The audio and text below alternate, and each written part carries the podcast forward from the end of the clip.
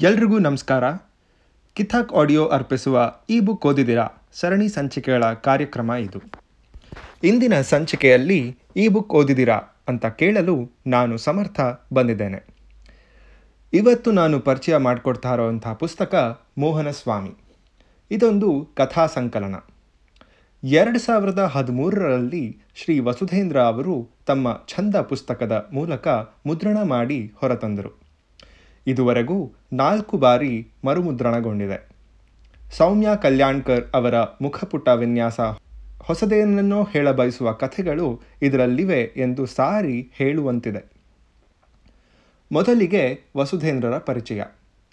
ಬಳ್ಳಾರಿ ಜಿಲ್ಲೆಯ ಸಂಡೂರಿನ ಮೂಲದ ವಸುಧೇಂದ್ರರು NITK ಸೂರತ್ಕಲ್ನಲ್ಲಿ engineering ಮುಗಿಸಿ, ನಂತರ ಐಐಎಸ್ಸಿಯಿಂದ ಎಂಇ ಪದವಿ ಪಡೆದಿದ್ದಾರೆ. ಇಪ್ಪತ್ತು ವರ್ಷಗಳ ಕಾಲ ಸಾಫ್ಟ್ವೇರ್ ಪ್ರಪಂಚದಲ್ಲಿ ಉದ್ಯೋಗ ಮಾಡಿ, ಇದೀಗ ಸಾಹಿತ್ಯ ಲೋಕದಲ್ಲಿ ತಮ್ಮ ಬರಹಗಳ ಮೂಲಕ, ಛಂದ ಪುಸ್ತಕ ಎಂಬ ಪ್ರಕಾಶನ ಸಂಸ್ಥೆಯ ಮೂಲಕ ತಮ್ಮ ಪ್ರಯಾಣವನ್ನು ಮಾಡುತ್ತಿದ್ದಾರೆ. ಈ ಮೋಹನಸ್ವಾಮಿ ಎಂಬುದು ಒಂದು ವಿಶಿಷ್ಟ ಕಥಾ ಸಂಕಲನ.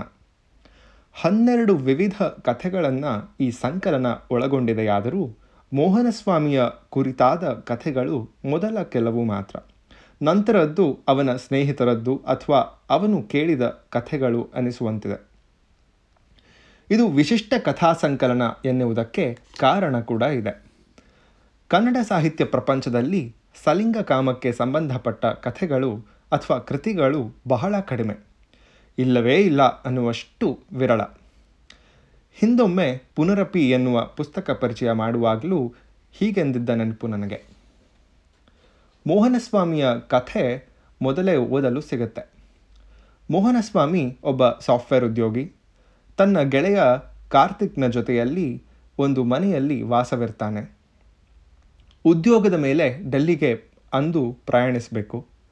ಗೆಳೆಯನ ತುಂಟುತನದಿಂದ ತನ್ನ ಅಂಗಿಯೆಲ್ಲ ಒದ್ದೆಯಾಗಿ ಇಸ್ತ್ರಿ ಮಾಡಿದ ಅಂಗಿ ಮತ್ತೊಂದಿಲ್ಲದೆ ತನ್ನ ಗೆಳೆಯ ಕಾರ್ತಿಕ್ನ ಅಂಗಿಯನ್ನೇ ಹಾಕಿಕೊಂಡು ಹೊರಡಲು ಸಿದ್ಧನಾಗ್ತಾನೆ. ಕಾರಣಾಂತರಗಳಿಂದ ವಿಮಾನ ಹೊರಡೋದು ತಡವಾಗಿ ಇವನಿಗೆ ಅನುಕೂಲವೇ ಆಗುತ್ತೆ.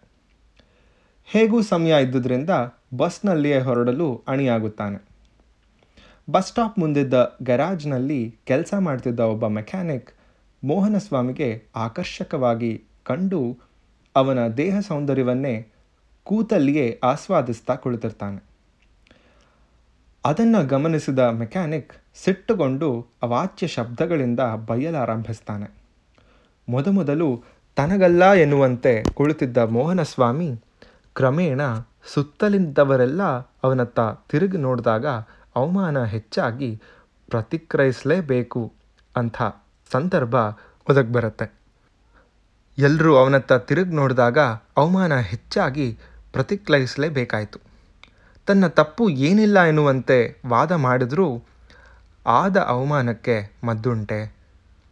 ಬಸ್ನಲ್ಲಿ ಕೂತು ಕಿಟಕಿಯಿಂದ ಹೊರ ನೋಡ್ತಾ ಅತ್ತು ಸಮಾಧಾನ ಪಟ್ಕೊಂಡ.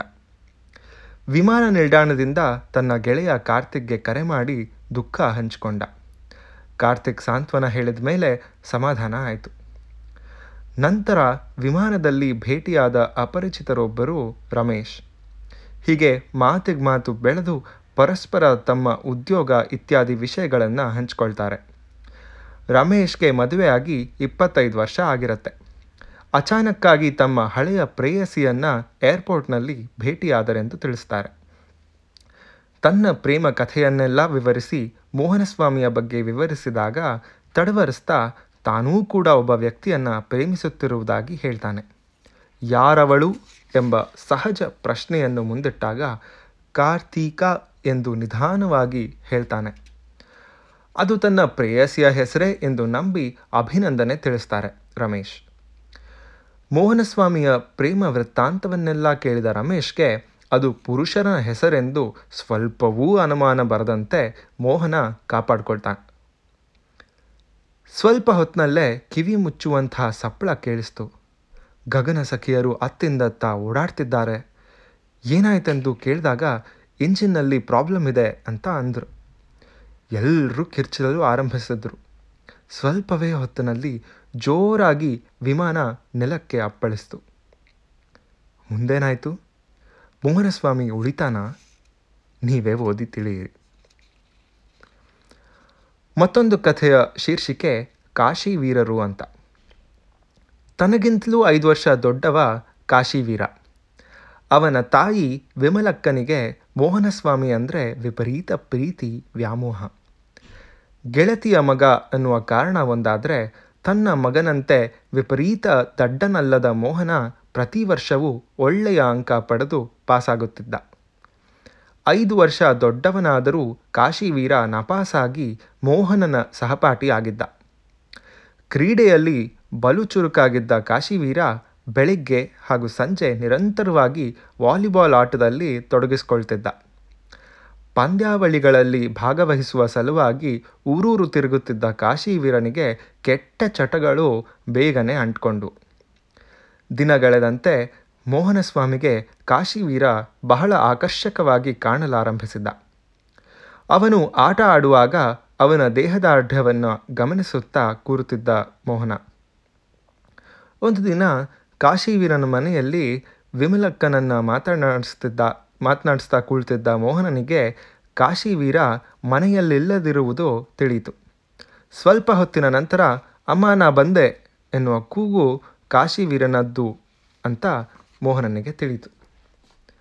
ಕ್ಷೌರ ಮಾಡಿಸ್ಕೊಂಡು ಬಂದಿದ್ದ ಕಾಶಿವೀರನಿಗೆ ಅವನ ತಾಯಿ ವಿಮಲಕ್ಕ, ತನ್ನ ಕೈ ಬಿಡುವಿಲ್ಲ, ಮೋಹನ, ನೀನೇ ಸ್ವಲ್ಪ ನೀರು ಹಾಕು ಅಂತ ಹೇಳ್ತಾಳೆ.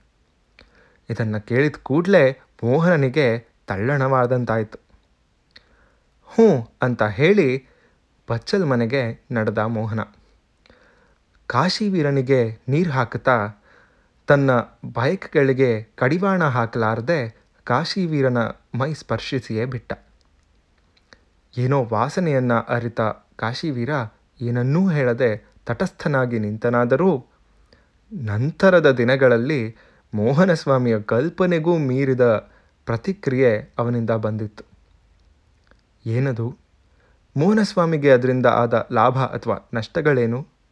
ನೀವೇ ಓದಿ ತಿಳಿಬೇಕು.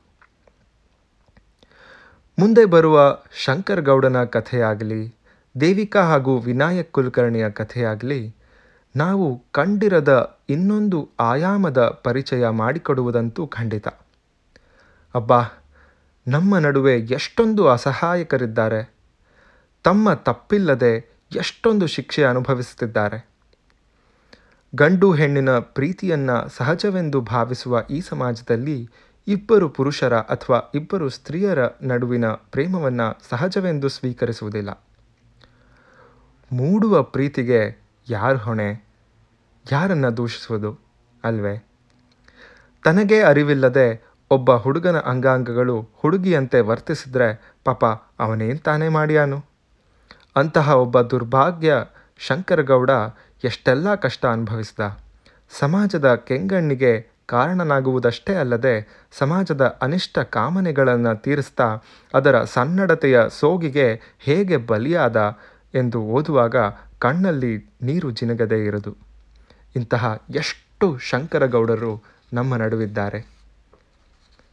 ಒಟ್ಟಾರೆ ನಮ್ಮ ನಡುವೆ ಇರುವ ಅನೇಕ ಮೋಹನಸ್ವಾಮಿಯರನ್ನು ನಾವು ಹೇಗೆ ಕಡೆಗಣಿಸಿದ್ದೇವೆ, ಅವರ ಧ್ವನಿ ಕೇಳದಂತೆ ಮಾಡಿದ್ದೇವೆ ಎಂದು ಸದ್ಯದ ಪರಿಸ್ಥಿತಿಗೆ ಕನ್ನಡಿ ಹಿಡಿದಿದ್ದಾರೆ ವಸುಧೇಂದ್ರರು.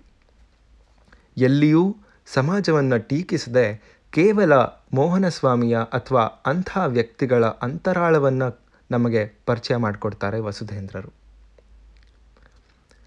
ಸಹಜಾಸಹಜ ಪ್ರೀತಿಯ ವಿಶ್ಲೇಷಣೆ ಹೇಗೆ ಕೆಲವರಿಗೆ ನುಂಗಲಾರದ ತುತ್ತಾಗಿದೆ ಎನ್ನುವ ವಿವರಣೆ ಅಮೋಘ. ಇದರೊಡನೆ ಇನ್ನೂ ಕೆಲವು ಅಪೂರ್ವ ಕಥೆಗಳನ್ನು ಇಲ್ಲಿ ಓದಬಹುದು. ಈ ಪುಸ್ತಕವನ್ನು ನೀವೂ ಕೊಂಡು ಓದುತ್ತೀರಿ ಅಂತ ಭಾವಿಸ್ತೇನೆ. ಮತ್ತೊಂದು ಪುಸ್ತಕದೊಡನೆ ಮುಂದಿನ ಸಂಚಿಕೆಯಲ್ಲಿ ಭೇಟಿಯಾಗೋಣ.